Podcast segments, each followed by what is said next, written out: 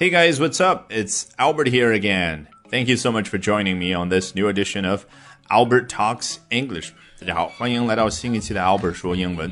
咱们今天要聊的啊，是从昨天下午开始就很多网友开始激烈的讨论的一个话题。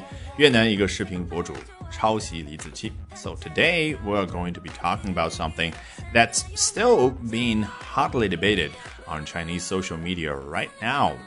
A vlogger in Vietnam has stolen a lot of Li Ziqi's original ideas in her videos.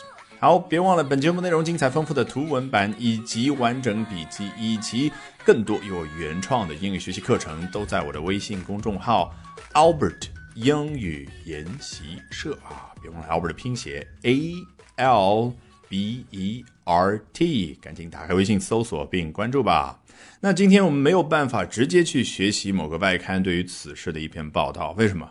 因为我找了半天根本就没有相关的报道啊。尽管有很多的文章是直接关于李子柒以及说他创造出来的美美的视频，以及说在疫情期间他的那些视频是如何啊给广大的外国朋友们创造了一个精神上的世外桃源。好，回到今天要聊的这个话题本身，其实最主要的无非就是剽窃、抄袭这种行为。以及说行为背后的那个作恶者，那从英文的角度，我们怎么样去描述这样的行为，以及说那样那个人呢？来，我们看一下啊，第一段要学习的话，来自于 Card Scoops。Elon Musk calls Jeff Bezos a copycat after Amazon's Zoox acquisition。你看每一个单词首字母都大写，那你是不是一下子就敏锐的观察到了？对了，它肯定是节选自一篇文章的标题。哎，说的是什么事儿呢？Elon Musk，大名鼎鼎的马斯克啊，他英文名就叫 Elon Musk，calls Jeff Bezos，他把杰夫贝索斯啊，是不是已经听出来？对了，那是世界首富啊，这个亚马逊公司的创始人。哎，马斯克称贝索斯为拷贝猫，copycat，的确字面意思翻译过来就是拷贝猫或者复制猫。那请问可爱的猫咪是怎么样落下这个名声的呢？啊，外国人啊，特别是外国的小朋友，观察猫咪的时候就发现，小的时候他们非常喜欢一板一眼的去模仿妈妈的那些动作啊。我们中文要去形容这样的行为叫什么？非常文艺，非常的古典，叫东施效颦。呃，但是呢，这儿别忘了，copycat 说的是东施啊，也就是刻意模仿别人、抄袭别人的那个人啊。所以这个时候你就知道了哦，我们。这个视线如果转向越南的那位女博主的话，你怎么去形容她呢？She is a copycat 啊，情感再强烈一点。She is such a copycat。那具体她做了什么事呢？She stole a lot of Li Ziqi's original ideas 啊，或者像我刚刚开头的时候说的一样的，She has stolen a lot of Li Ziqi's original ideas in her videos。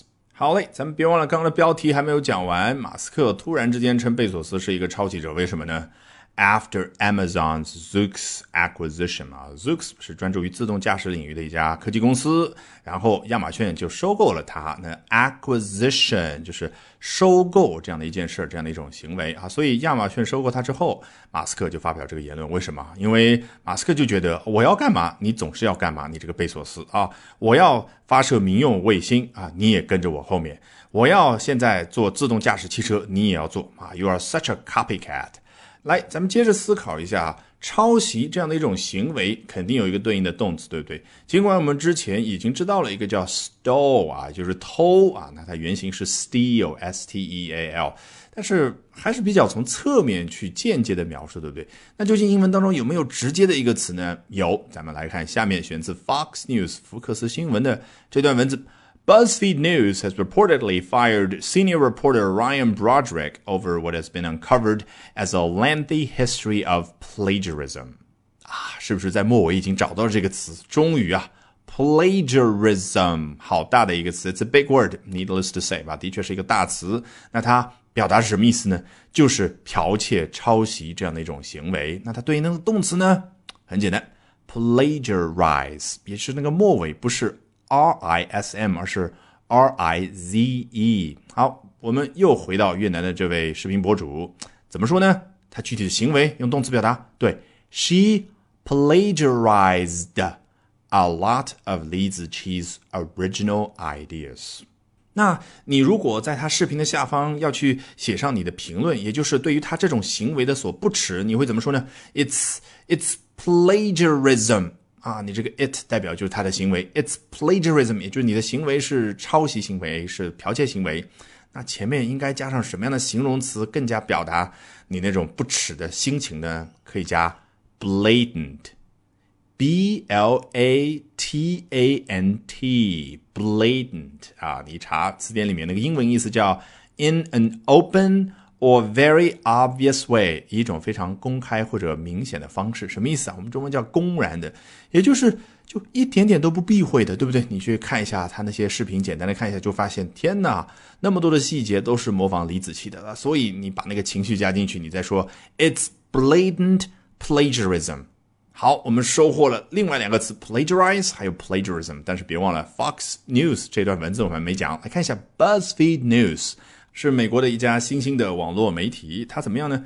BuzzFeed News has reportedly fired someone 啊，据报道呢，他解雇了某个人。哎，据报道，你看，你可以说 according to a report 或者 according to reports。好，这儿呢，它非常方便的创造出了一个副词叫 reportedly，对不对？好，BuzzFeed News has reportedly fired whom 啊，究竟他解雇了谁啊？Senior reporter Ryan Broderick 啊，是他们的。 高级记者啊，Ryan Broderick 啊，因为什么事呢？所谓何事？你看叫 over something，这个 over 原本对应的空间感是什么？笼罩在什么什么东西上面？嘿，什么什么东西笼罩在上面，就好像是围绕着这个，那么也就是大家目光所聚焦的地方就是这个。那他所犯何事？Over what？好，What has been uncovered？嘿，这个英文可妙了，对不对？What has been uncovered，在这就是一个名词的感觉，也就是被揭开的、被揭露的那个什么什么东西，就是他被炒鱿鱼的那个原因那。那如果文章到这儿就停下来，我们不知道说的是什么东西，对不对？所以作者后面又加了一个 as a lengthy。History of plagiarism 哦，原来那个 what 也就是被揭露的那个事实是什么？是一种什么样的身份出现的呢？As something, as what? As a lengthy history of plagiarism 啊，the，lengthy 你看就是非常冗长的那个意思，长得和 long 长也比较像，对不对？有很长很长的一段历史啊，什么什么行为的历史呢？Plagiarism。抄袭的历史，也就是这个作者这么多年很多的文章都是抄袭其他作者、其他媒体的文章啊，现在终于被发现了，然后被东家给炒鱿鱼了。好，今天我们收获了 copycat 这个词，可以直接用来形容越南这位视频博主。然后我们又知道了动词 plagiarize 可以形容他的行为，名词 plagiarism 可以去总结他的行为。那最后我想考你一个小小的问题：究竟用什么样的一个词才能够非常地道的啊，也是口语当中最频繁使用的，去描述他制作出来的那些视频呢？诶，是不是想起来我们中文当中有相应的说法啊？一下子反应很快，山寨山寨货。那英文怎么样地道的去表达呢？欢迎大家关注我的微信公众号。Albert 英语研习社，然后在历史消息当中可以非常方便的找到这篇文章，然后你可以和其他小伙伴一起去思考，一起去讨论，在留言区，当然我也会公布正确的答案。All right, that's it for this edition of Albert Talks English. Thank you very much for listening, everyone. Bye for now, and see you next time.